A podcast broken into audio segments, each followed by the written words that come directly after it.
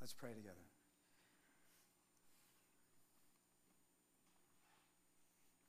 Our Father, today we are so grateful that you have assembled us with your people to sing songs to you and now to hear from your word. We thank you that you have given us your word. We pray that we would have wisdom to see what you say to us, all its contours, all its much different terrain, and in it that we would glean wisdom for what you have to say. Spirit of the living God, you know the things that you need to highlight in our eyes and our hearts that we might be shaped by your word to live according to your will. So come, fill my heart with fire. I'm so humbled at the thought of proclaiming your word. Fill your people's ears with readiness and an anticipation for all that you have to say, and help us to love the wisdom of your word today. In Jesus' name, amen. Okay, if you're new with us, our general pattern as we preach is to preach through different books of the Bible. And so we start at the beginning and work our way through the end, and that's what we're doing right now with a book of the Bible called Ruth. Ruth is this small four chapter story, and we've been working our way through its chapters. And a few weeks ago, in chapter two, we talked through this idea from the book of Ruth called providence. If you're with us, you remember that providence was that biblical, wonderful idea that God is active and at work in the world, working all things together for His glory and the good of His people. Right? That in every detail of the universe, it's being sustained by and preserved by and ordained by and directed and orchestrated by God, and all things are working to the glory of His Son and to the glory of the Father and for the good of His people from the grass that grows to the rain that falls and every intricate detail of your life and mine, God is active in the world. And we saw that, if you remember, in the story of Ruth. For example, remember with me how we saw that Ruth, the dirt poor widow, and Naomi, her hungry, desperate mother in law, that they show up in Bethlehem, and the text reminded us out of all the times they could have come, out of all the days and all the weeks and all the months and all the seasons of the year, they just so happened to come at the beginning of barley harvest, the text tells us. And then we saw that out of all the fields in Israel that Ruth could have went to glean some food, she just so happened to go to the field of Boaz, who happened to be not just an eligible man, not just an eligible man for marriage, but a redeemer. And we'll talk again about what that is. But the one kind of man who could rescue Ruth and Naomi.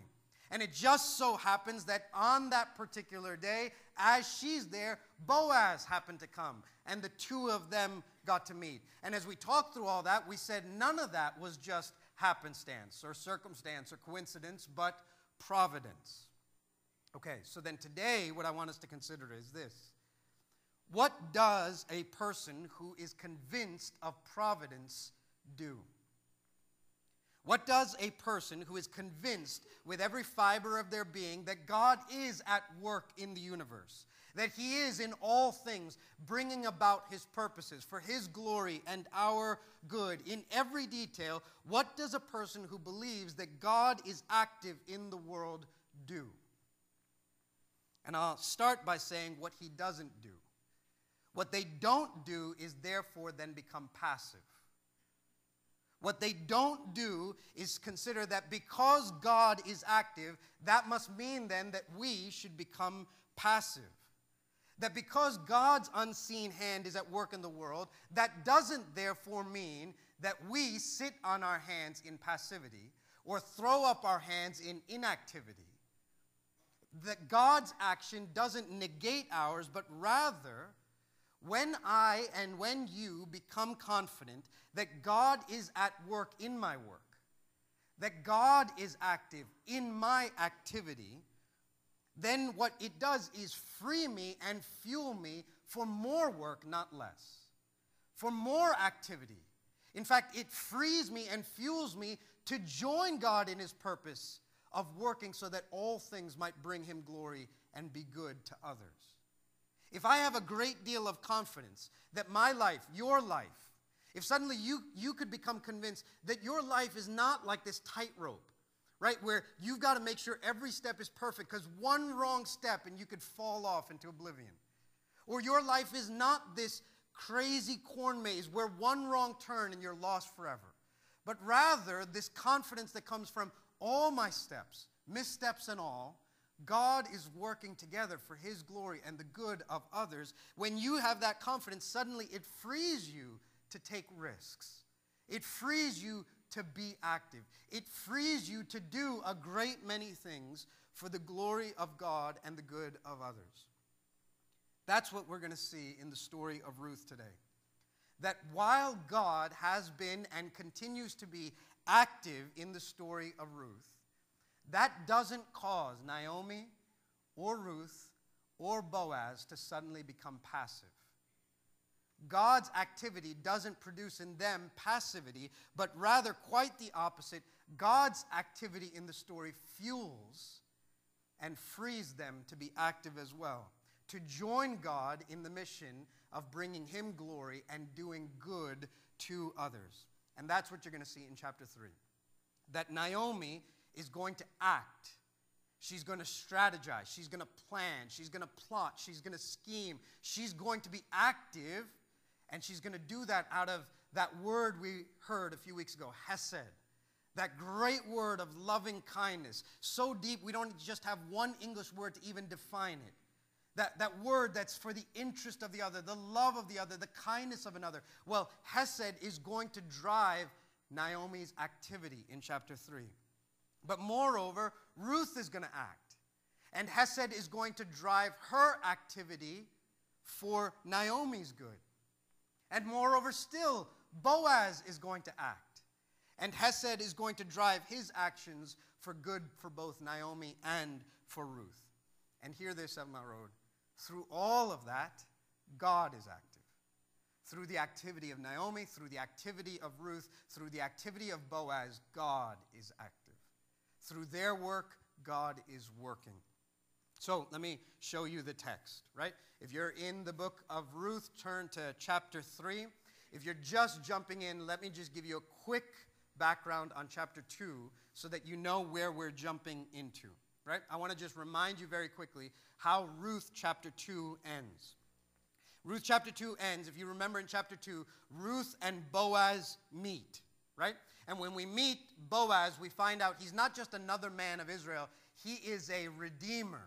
Right? The technical term is a kinsman redeemer. And if you remember what we said was the law of Israel had this special provision, which was if you were a widow whose husband died and you had no sons, there was a law that a brother of that man or a close kin, a relative, could marry the widow so that their land wouldn't be lost. It could stay in the family. You wouldn't lose your inheritance. And moreover, the son born to that new couple would be actually the dead man's son. It was a way to ensure that your family line didn't disappear from the face of the earth, but that you had a future. And so the descendant of this new marriage would actually be considered the son of the dead man. It was a way to make sure your family survived. Well, we find out in chapter 2, Boaz happens to be a relative, a kinsman, or a potential redeemer. And so when we see the two of them meet, Ruth and Boaz, it opens up in chapter 2 all kinds of potentials and possibilities. Right? When we see the two of them friendly, kind to one another, the friendly, good, pleasant exchange, it begins to make us go, is something going to happen here? right? Could, could one thing maybe, you know, lead to another? And who knows what could happen? And so at the beginning of chapter 2, as we're reading, all kinds of possibilities start coming up for us. And so when we get to the end of chapter 2, we find out that Ruth stays in Boaz's field for all the harvest season. That's about seven weeks, from late April to June. And so then our minds begin to wonder who knows what happened over those seven weeks? Maybe Ruth bumps into Boaz. Maybe Boaz bumps into Ruth. Maybe they have exchanges. Maybe they trade glances. And you wonder in this harvest season if there's a romance beginning to blossom. And so you wonder, with all kinds of potentials and possibilities, where could this story be going? Except when you get to the end of chapter 2, you read that the harvest season is over. Ruth is living with her mother in law. And in some ways, it almost feels like the story has made this big circle, and you start back you end up where you started, which is harvest season is over, so there is no more reason to go to Boaz's field. So there's no more bumping into one another. and then you're back at where you started, which is harvest season is over. How are these two going to eat? You see, there's, there's sort of two problems in the book of Boaz, uh, book of Ruth, two huge holes that have to be filled. And that is the question of famine and family. Right? That's the big problem. Famine and family. How are they going to eat? And how is their line going to survive? And when you get to the end of chapter 2, despite all the potential and possibilities, it's almost like you end up right where you started, which is again, how are they going to eat? Harvest season's over. And, and what about family? There's no more bumping into Boaz. And so chapter 2 ends with what's going to happen here? But there's one big difference about how chapter 2 ends versus how chapter 1 ended. And that is that now there is the ever slightest, smallest little glimmer of hope in Naomi's heart. When chapter 1 ended, if you remember, she was lamenting for everyone to hear what? The Lord, what did he do? I went out full to Moab. The Lord has brought me back empty handed. Empty. That's how the Lord has brought me, right? And so he, she laments to everybody, My life is empty. And so chapter one ends with sorrow and bleakness. But in chapter two, God has, has been at work behind the scenes in such a way that hope begins to flutter in Naomi's heart. And hear me, I wrote. Hope is a really powerful thing. Because when she's hopeless and helpless in chapter 1, she's ready to throw up her hands and throw in the towel and she's done. No future. But because she's seen God has been at work, they, they were able to survive. There, there was kindness shown to them. Now, suddenly, she's got this thought about what the future could be. Hope, hope fills your heart with a dream about what things could be. And so, when you get to the end of chapter 2, now Naomi is filled with hope and has this potential of what could be. God's action in chapter 2 leads not to passivity or inaction, but for her, with Hesed driving her heart, to creatively, strategically, and actively work for Ruth's good. That's what we're going to see. Look at 3, verse 1. Then Naomi, her mother in law, said to her, My daughter, should I not seek rest for you, that it may be well with you? Is not Boaz our relative with whose young women you were?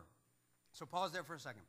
When Naomi left Moab, if you remember back in chapter 1, she had said to Ruth, Listen, Ruth, if you follow me, I got nothing to offer you, no future for you. I can't set you up with anyone. You're going to be a widow for as long as I am, and then even more.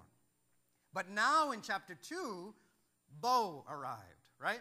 The eligible, strong, you know, warrior from the war back home, this good bachelor. And now the nosy mother in law, in a good way, I mean that, is starting to dream about what she could do. And so she does what any good mom would do with an eligible single daughter. She is looking to set her up. And so she starts plotting and scheming, and she's ready to send her daughter out on a date. Now, uh, pause for one second. I want you to see something and notice something, which is this. Back in chapter 1, Naomi in chapter 1, verse 9, had prayed that the Lord would bring a good husband into Ruth's life. Right? She had prayed that the Lord would bring a good man, that, that Ruth would find herself in the husband, in the home of a new husband. And yet, what I want you to see is that praying that the Lord would bring her a good husband doesn't stop Naomi from trying to bring a good husband to her. Right? Praying, oh Lord, bring a good man into Ruth's life doesn't stop Naomi from actively working to bring a good man into Ruth's life.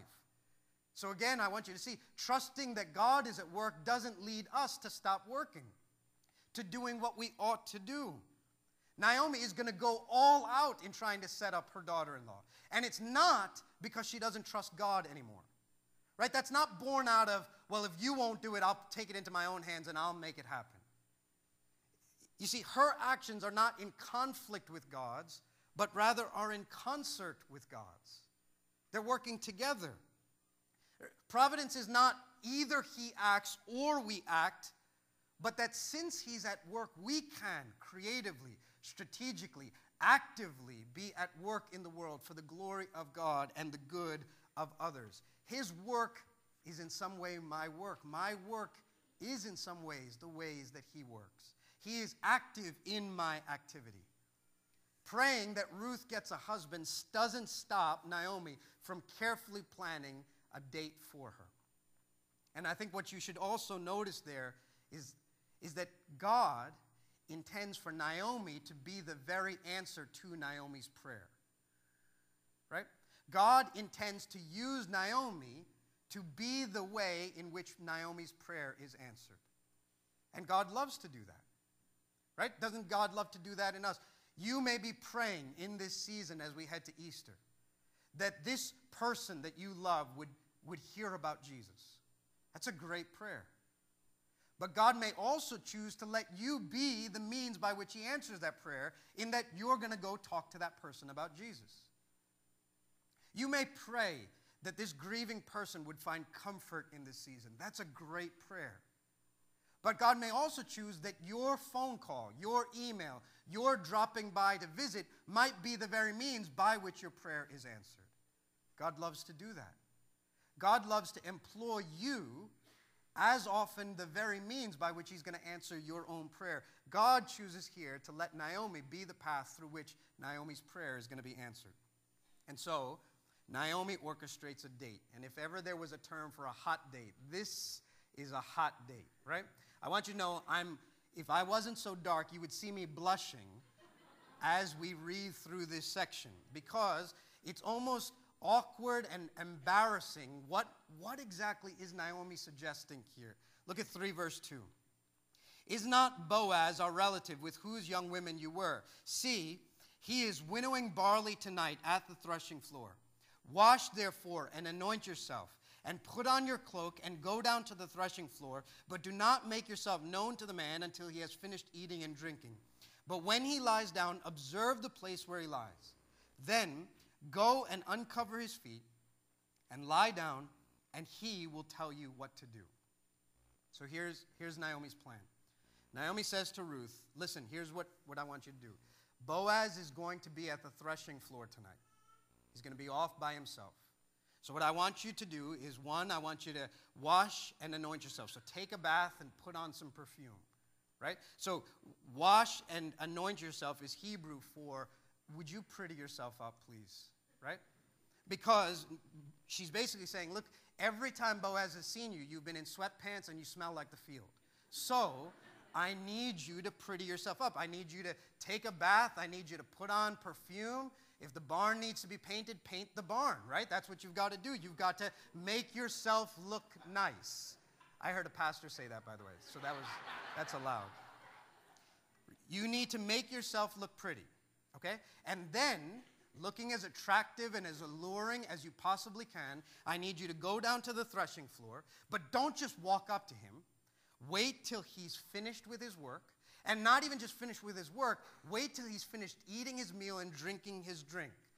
Naomi is an old, wise woman, right? So she's saying, look, he's going to be in his best mood after he's full, right?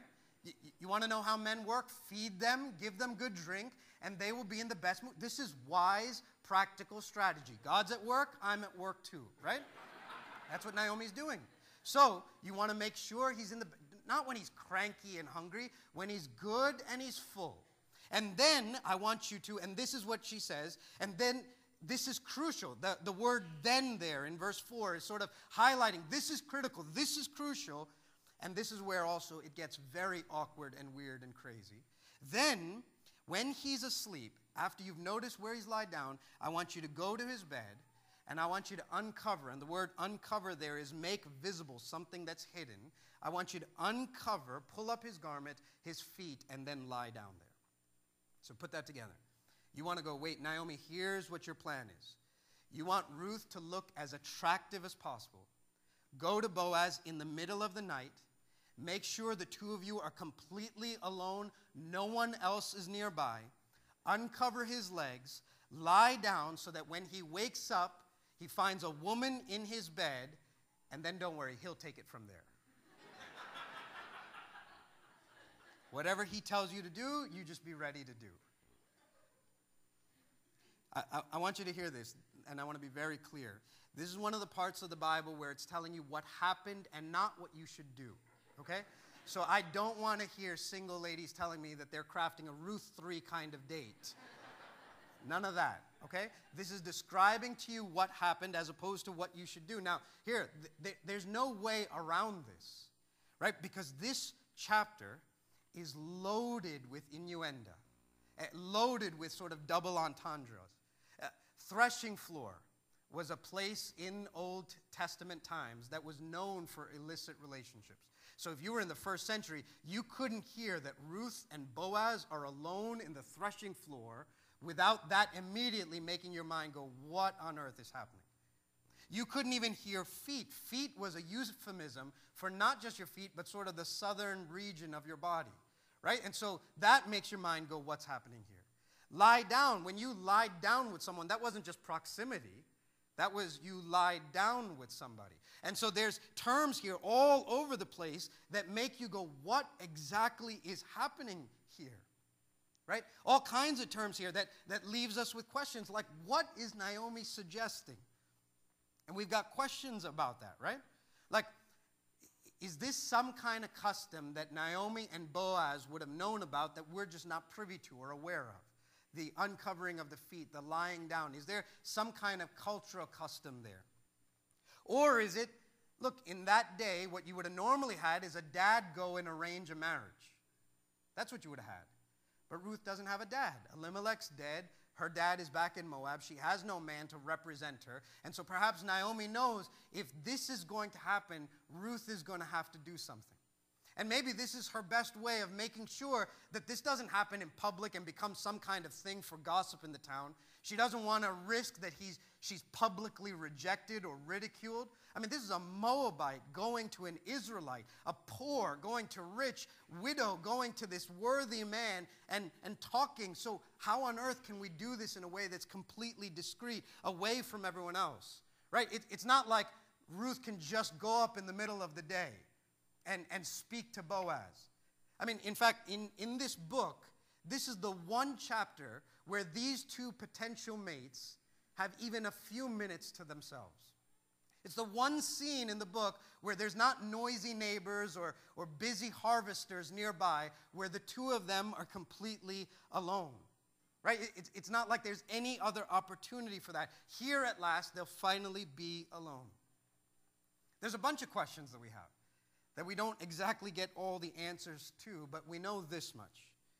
We know that if this was even a little bit embarrassing or awkward for us, you can imagine what this would have sounded like in the first hearers.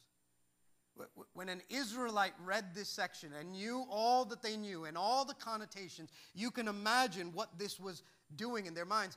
They were thinking to themselves, what on earth is about to happen? If Ruth and Boaz come together in any kind of inappropriate way, that's completely forbidden. But what the narrator's doing is this hear me. He's doing what any good storyteller would do. He is building up the tension so that you can't help but wonder what happens next. Right? If, if you're an Israelite reading this, you're going, is, is it getting hot in here? Right? You, you're reading this, and, you, and, and there's part of you that's afraid and part of you that's excited, and it's like this thing you can't turn away. You've got to find out what happens here. It's like you're at the edge of your seat, filled with anticipation. And while there's a bunch of stuff we don't know, we do know this that though God is at work, Naomi's at work too. Creatively, strategi- strategically, actively working, and what's driving her is Hesed love for Ruth. But, but Naomi's not the only one to act. Ruth will act too, and her Hesed love will drive her to take actions for Naomi's good. Right? That's what you see next. Naomi gives her the plan, and Ruth basically goes, mm, Okay, all right, I'll do that. Verse 5 And she replied, All that you say I will do. So she went down to the threshing floor and did just as her mother in law had commanded. And when Boaz had eaten and drunk and his heart was merry, he went down to lie down at the end of the heap of grain. Then she came softly and uncovered his feet and lay down. Just picture Ruth for one second. Can you imagine her standing there in some corner or crevice in the dark, watching her man at work? And then she's waiting for him to finish watches him finishing his meal. And then she wants to make sure she knows exactly where he's gone to lie down because the last thing she wants to do is go and uncover the wrong legs, right? So she's paying attention. That's what mom said pay attention to where he went to lie down. And she does. And can you imagine her standing there in the corner? Heart beating out of her chest. Is he asleep? Nope, he turned. Is he asleep? When is she supposed to go? And then when it finally, I mean, how long did she wait there? And then when it finally seems like she's, he's sleeping, she creeps over softly, pulls his garment back, uncovers his legs, and lies down there. And I can guarantee you she did not sleep a wink, right? Her heart is beating out of her chest because what on earth is about to happen? You have no idea how Boaz is going to. I mean, she doesn't even know what she's waiting for. All she's been told is Boaz will tell you now what to do. Right? And so she's lying there waiting for God knows what, and you're wondering how on earth is Boaz going to respond? I mean, an upstanding, land owning, honorable Israelite is about to wake up to find a woman in his bed. How is he going to respond? Well, we'll find out. Look at verse 8. At midnight, the man was startled and turned over, and behold, a woman lay at his feet, right? Something happens that Boaz wakes up.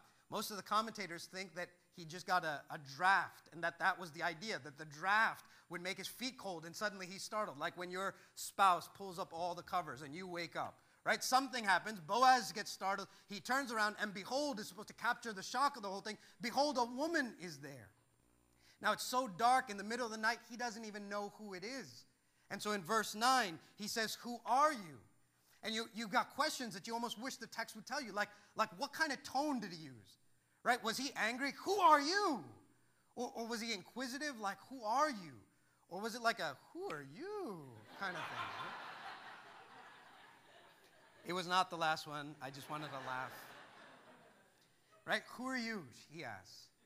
He doesn't recognize. And now, hear me, now it's Ruth's turn to speak. And when she does, she goes off script. Right? What I mean is, till now, Ruth has done exactly what Naomi said down to the T.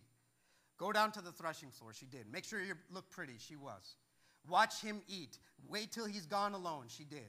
Then, when he's asleep, go and pull the cover off his feet and then lie down there. She did all of that. And then, when he wakes up, he will tell you what to do. And now she goes rogue. She, she sort of takes initiative on her own because Naomi had clearly said, Wait and hear what, Ruth, what Boaz tells you to do. Instead, Ruth here tells Boaz what she wants him to do. Verse 9 And she answered, I am Ruth, your servant. Spread your wings over your servant, for you are a redeemer. Till that moment, she had followed Naomi's instruction down to a T. And instead of hearing what Boaz wants her to do, now she takes this initiative, this step, to tell Boaz what she wants him to do. And what she says to the question, Who are you? is one, I am your servant. Now, we heard her say that back in chapter 2. She said when she met Boaz, I'm your servant. But she uses a different word here. In chapter 2, she said, I'm your servant, and that was bottom of the social ladder servant, like bottom of the barrel scum servant. But a lot happened in chapter 2. Boaz had elevated her, treated her like a worker, invited her to the table. And so now she uses a different word for servant to say, I'm, I'm not just a servant, I'm, I'm your servant. Almost, I'm your maid servant. As if to say, I am an eligible woman of Israel. I'm an eligible wife woman of Israel. I am your servant. And then she says, Spread your wings over your servant, for you are a redeemer. Spread your wings. That word wings, depending on which translation, you'll see it differently. For example, if you have a NIV version of the Bible, it'll say, Spread your garment. In the ESV, it'll say, Spread your wings. And so you sort of go, Which is it? Is it spread your garment or spread your wings? The Hebrew word was the same for both, and they both mean something great.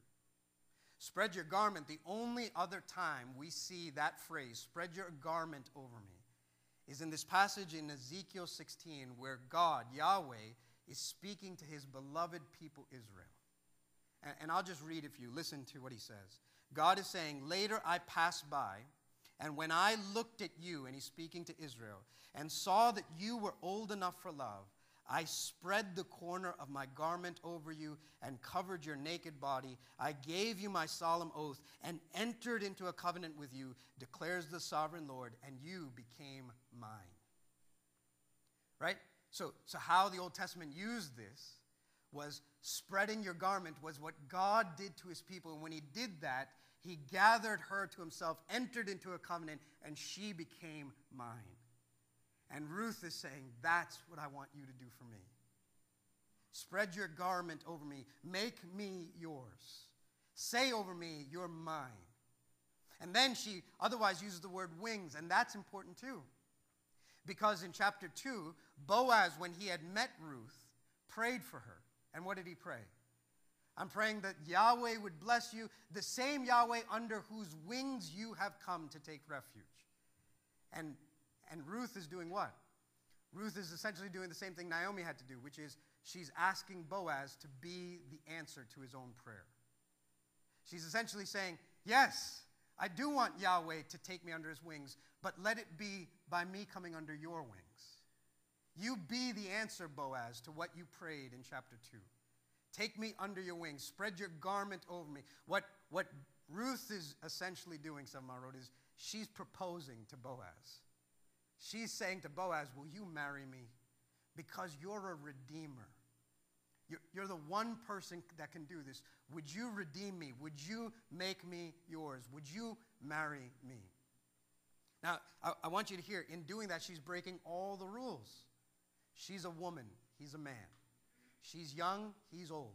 She's poor, he's rich. She's a Moabite, he's an Israelite. And so the question is what on earth would have pushed her to take that kind of risk, go rogue, off the script, take that kind of initiative? And the answer is it's because of her Hesed love for Naomi. She, somewhere between getting dressed up and walking to the threshing floor, had decided that she was going to go off script. She had planned, she had plotted, she had schemed, she had taken initiative, she had a strategy in mind that she was going to go off script. And the reason is because of her Hesed love for Naomi. What do I mean? You see it in how Boaz responds. Look at verse 10. And he said, May you be blessed by the Lord, my daughter. And so automatically there itself, you sigh with relief, going, He's not angry. He's actually glad. And he goes on to say, You have made this last kindness greater than the first, in that you have not gone after young men whether poor or rich. So pay attention for a second to what Boaz says. Boaz says, In what you just did, your last, this kindness, is even better than the first. What's he talking about? We know the first kindness. The first kindness Ruth showed was that she had left Moab itself for Naomi's sake, in Hesed love for her.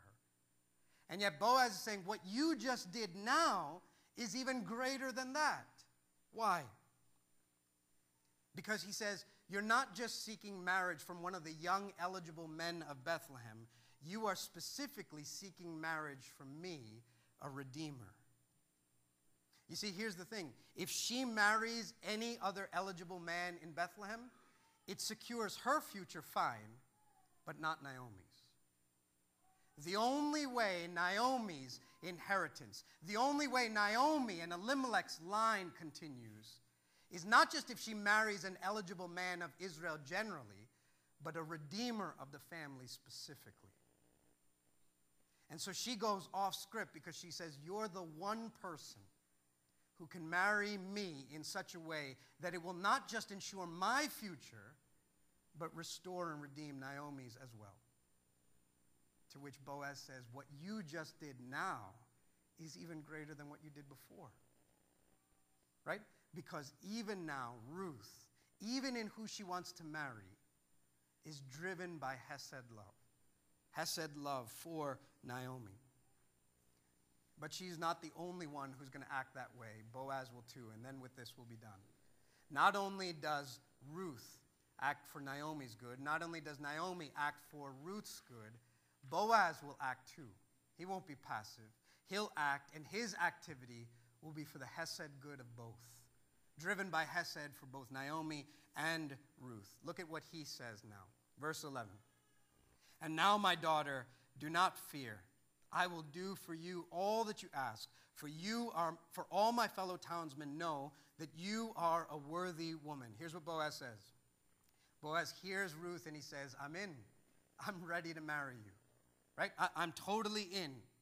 But, but here's something I want to point out for you very quickly. And that is, by now, we know that Boaz is significantly older, whatever that means, than Ruth. We know that because he keeps calling her daughter. That's one. We know that because he keeps talking about the young men, right? He had young men in his field. Ruth didn't go after all the other eligible young men. Instead, she sought him. And in that, all I want you to see is that Hollywood would have never come up with a story like Ruth and Boaz. Right? It, Hollywood's story of a love story is just find the most attractive man and the most attractive woman and put them together. But there's something even deeper than that. Attraction's fine and important. And yet, here, an older man and a younger woman, not the couple you'd imagine, rich and poor, Moabite and Israelite, landowner, servant, just not at all, young and old, and yet there's something that binds these two together. He says, All my fellow townsmen know that you're a worthy woman. That is, what is most attractive about Ruth is her character. And what is most attractive about Boaz is his character. Because when time passes and beauty fades, that will still remain. In fact, let me just tell you something I learned this week. The words that's used here of describing Ruth as a worthy woman is the same word, same phrase that's used in Proverbs 31. If you know the chapter of Proverbs 31, it's this chapter that speaks about the ideal wife and mother the perfect lady. And, and what I didn't know was that the Hebrew Bible isn't arranged the way that our Bible is. The books aren't in the same order. And so scholars tell us that Ruth actually appeared much later in the Bible. In fact, many scholars think it appeared right after Proverbs. And if that's true, then Proverbs 31, the last chapter of Proverbs, ends by describing to you the ideal woman and describes her as this industrious, hardworking, never tiring, ready to provide in Hesed love for a family woman. And then, right after providing a description of what the ideal woman is, says, and if you want a picture of that, read Ruth. All the townsmen know of your worthy character. And I want to point out for you the very obvious, which is, brothers and sisters, particularly those who are looking for marriage. If you're a woman, Ruth is the kind of woman you want to be. And if you're a man, Ruth is the kind of woman you want to marry. And the same thing goes for Boaz. Men, Boaz is the kind of man we want to be. And if you're a woman, that's the kind of man you want to marry. And though we've seen Ruth's character highlighted, the verses that follow are about to highlight Boaz's as well. Look at verse 12. And now I know it is true that I am a redeemer, yet there is a redeemer nearer than I. Remain tonight, and in the morning, if he will redeem you, good, let him do it.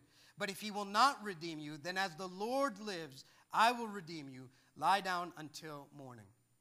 Boaz has just told her, I'm ready to marry you. I want to marry you. And now we find out even why he delayed, though. Right? Because till now, just at this moment, it's almost like you're about to hear the wedding bells ring you're about to send out the invitation cards. They're going to get married and they're going to live happily ever after. And just when you're ready to go to the chapel and get married, it's like the record player screeches to a halt and everything comes to a stop. Because he goes, The only thing is, there's a Redeemer closer to you than me. And now you get a clue as to why he didn't perhaps initiate all along, which is there's someone in this custom, in this line, who's got dibs at Naomi and redeeming her and Ruth before he does. Eh, right? It, it's almost like in one moment you're going to go, Ruth is finally going to get married. And then all of a sudden you get this curveball thrown in. But now the question is to who? Right? Because now the question is there's this third, it's like a love triangle has been introduced, and you get this third stranger. And you wonder how will these things turn out. But in that, what I want you to magnify and see is Boaz's character.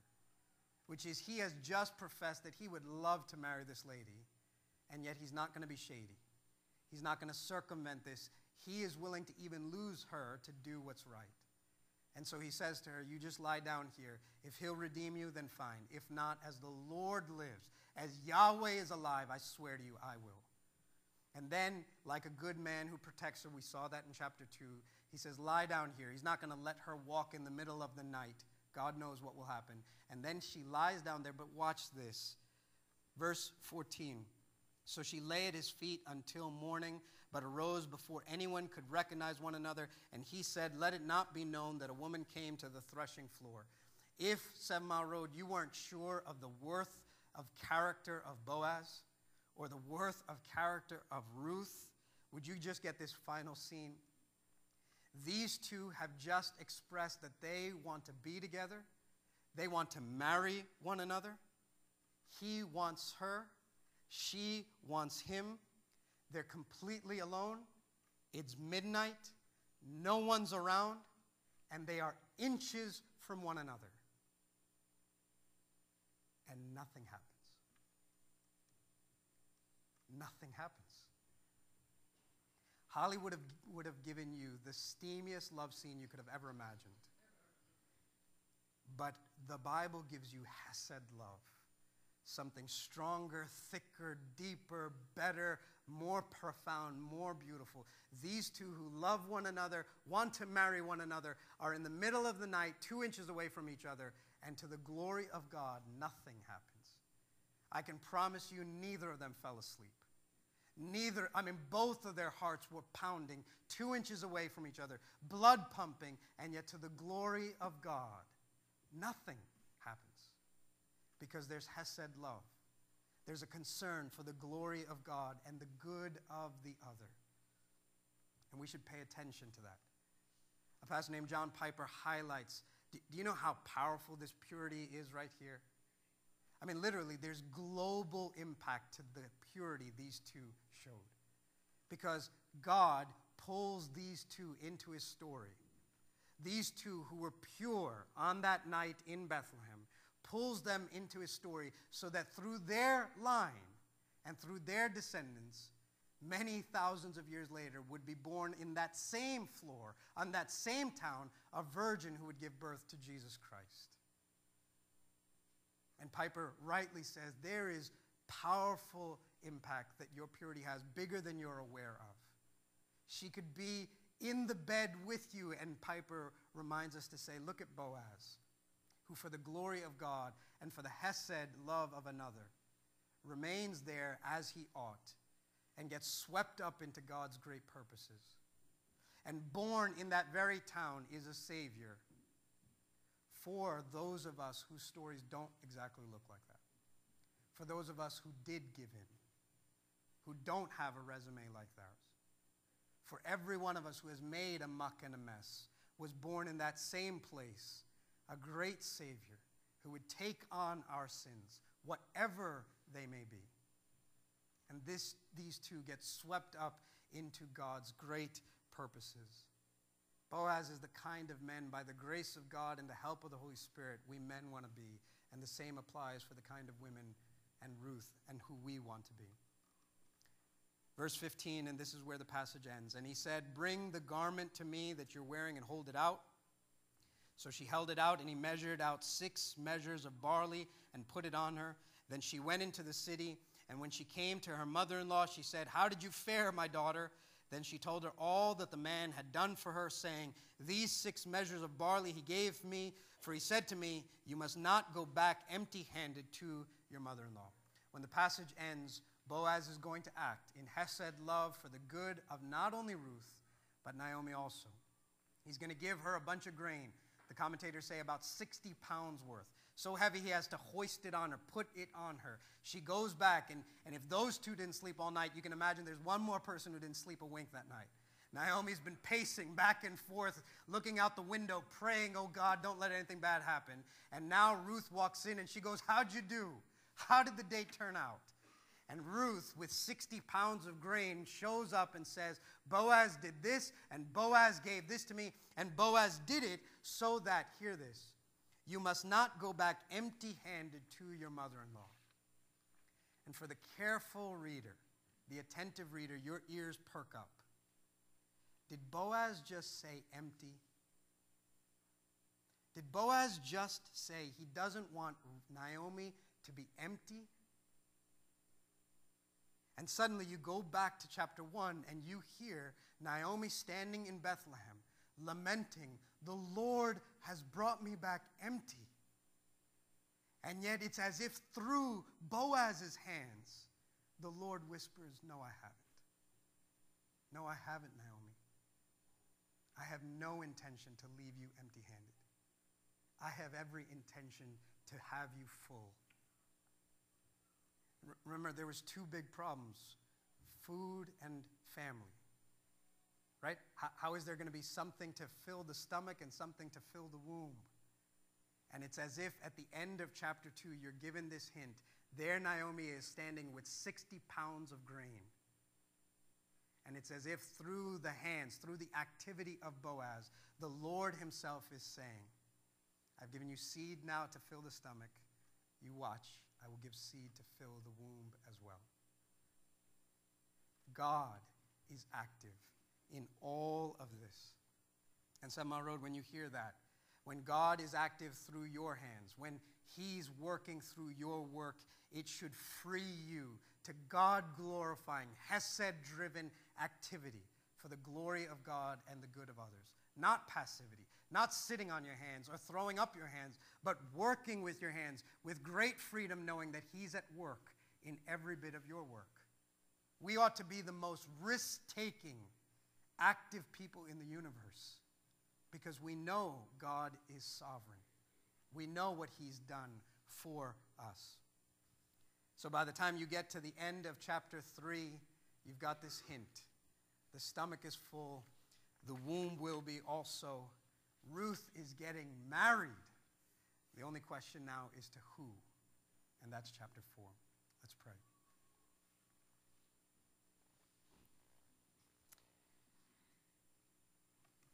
Our Father, we thank you for your active work in the world, by which you planned and orchestrated all things, culminating to the arrival, the life, the death, and resurrection of your own Son. In that we see all your good purposes are active and alive in the world. And we know that our life, every step of it, is caught up in that great purpose by which you will point all things to yourself and to your Son for our good. So make this company of men and women the most risk taking, adventurous, creative, strategic people on the planet, in the city, that we would give our lives in thousands of tangible ways for the glory of God and the good of others. Speak through your word in specific ways as our heart needs to hear. Thank you that you have not left us empty handed, but have filled us up. We pray this in Jesus' name.